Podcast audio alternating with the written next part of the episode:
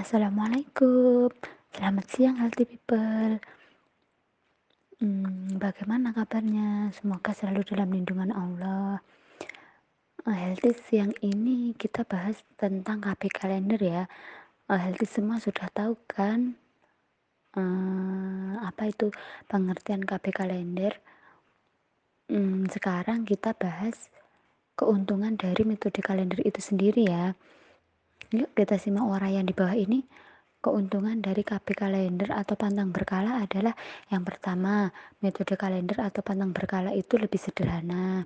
Yang kedua, dapat digunakan oleh setiap wanita yang sehat. Yang ketiga, tidak membutuhkan alat atau pemeriksaan khusus dalam penerapannya.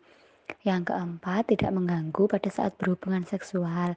Yang kelima, kontrasepsi dengan metode kalender dapat menghindari risiko kesehatan yang berhubungan dengan kontrasepsi.